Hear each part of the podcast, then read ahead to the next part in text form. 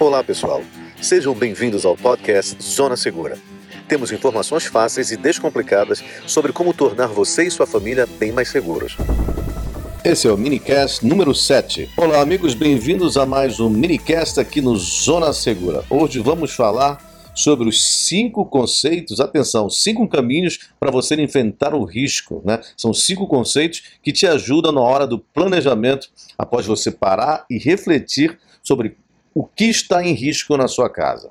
Como é que esse conceito vai nos ajudar a planejar e a nos defender quando o assunto é casa e família? Olá, Alex. Olá, ouvinte. Vamos lá. Este é mais um conceito que ajuda a entender melhor os cenários que você tem disponível para se proteger. E quando você transfere este conceito para o âmbito da sua residência, poder planejar os meios para diminuir as perdas, mesmo em casos que você nem imaginou que aquele risco pode te acometer. Por exemplo, talvez o evento mais conhecido pode ser as mudanças que houveram na legislação americana para os prédios altos após os eventos trágicos de 11 de setembro de 2001. Tente imaginar o dia 10 de setembro de 2001, um dia antes. Se alguém fosse aos prédios vizinhos do World Trade Center e oferecesse para aqueles prédios um seguro contra aviões de comerciais de grande porte, será que teria adesão de alguém? Certo, Davi. Fala um pouco mais para a gente sobre essa teoria, vai. Alex, vamos lá então. O primeiro passo seria a prevenção para que o fato ocorra, tá? O que, que é a prevenir para que o fato ocorra? Segundo essa teoria, basicamente seria não ter o PEN, tá? Mas isso, imagina, você tem um carro, ah, não quero que o meu carro seja roubado, eu não vou comprar o carro para não ter. É uma coisa que fica pouco prática no dia a dia. Mas se a gente imaginar, trazer isso para dentro de casa, imaginar, por exemplo, eu tenho uma caixa com mil reais na minha casa. Qual é a maneira de eu eliminar isso aqui, esse risco dentro da minha casa? Bom, eu levo esses mil reais para dentro de um banco. Então, dentro de casa, se acontecer algum evento, alguém entrar para roubar, eu basicamente, eliminei o risco de ser assaltado dentro de casa, fazendo o quê?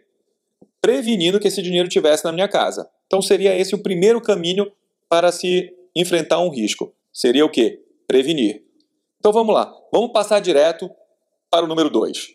O número 2 seria a distribuição de perdas. Usando o mesmo exemplo da caixa de dinheiro, a gente está imaginando agora o cenário que eu vou deixar esse dinheiro na minha casa, só que agora eu vou dividir o risco. Né? O que, que seria isso? Se porventura alguém entrar na casa, e pegar a minha caixa, vai pegar só metade do dinheiro, outra metade vai estar escondida em outro lugar. Olha, muito interessante, né? Dizer que esses conceitos, então, criam uma mentalidade para todo o planejamento de segurança, né? Mas olha aí, ainda temos três caminhos, hein? Fala pra gente. Sim, Alex. E o terceiro é transferir ou dividir o risco. Só que, diferente do que a gente viu no segundo passo, agora entraria uma companhia de seguro dentro desta equação. Sendo assim, caso você tivesse uma perda, essa perda estaria segurada. Quem usa muito isso? O condomínio. Tem um seguro do prédio inteiro. Por, por exemplo, um incêndio de grandes proporções que destruísse as estruturas do prédio seria talvez um valor que os, os condôminos não iriam conseguir arcar de uma vez só. Então, para isso, se faz o quê? Se transfere esse risco para um outro grupo. Esse seria o terceiro caminho para a gente enfrentar um risco. O número 4 é definido como uma redução. Qualquer projeto que você faça de segurança com o objetivo de diminuir o risco, ele é considerado uma redução dentro desse caminho, dentro desses cinco caminhos.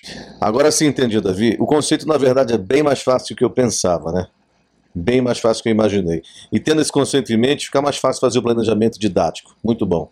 Tá, Alex, e o quinto seria aceitar. Aceitar, a princípio, parece ser uma coisa que, pô, não é é planejada. Ah, eu vou aceitar que eu vou ser roubado? Não, não é isso. É simplesmente entender que determinados planos de negócio têm algumas aberturas vão ficar expostas, seja porque é muito caro segurar, seja porque é impossível você mudar a sua vizinhança. Vamos exemplificar isso. O dono de restaurante. Para quem conversa com o dono de restaurante, sabe que ele trabalha com um percentual de perda. Tendo ou não tendo todo mês, isso faz parte da, do cálculo dele para o negócio dele funcionar. Por quê? Porque eventos inesperados não só podem acontecer, eles acontecem. Bom, eu acho que entendi. Vamos lá. Aplicar esse conceito eu acho que é mais fácil do que eu imaginei, sabia? Tendo esse conceito em mente, o planejamento fica bem mais didático. Em resumo, os cinco caminhos ou cinco formas. Vamos lá. Primeiro, prevenir que aconteça. Tá? Número dois, distribuir as perdas. 3. Transferir para uma companhia de seguro parte ou todo o valor da perda. Número 4. Reduzir a facilidade que aconteça. E por fim, o 5, que é, infelizmente, aceitar que em alguns momentos você pode perder alguma coisa.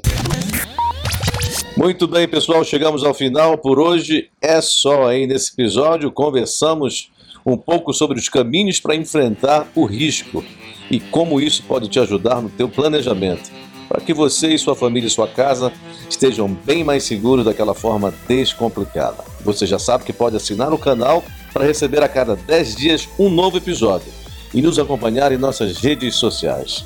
Assim você fica sabendo de cada novo episódio logo que ele estiver disponível. Até a próxima!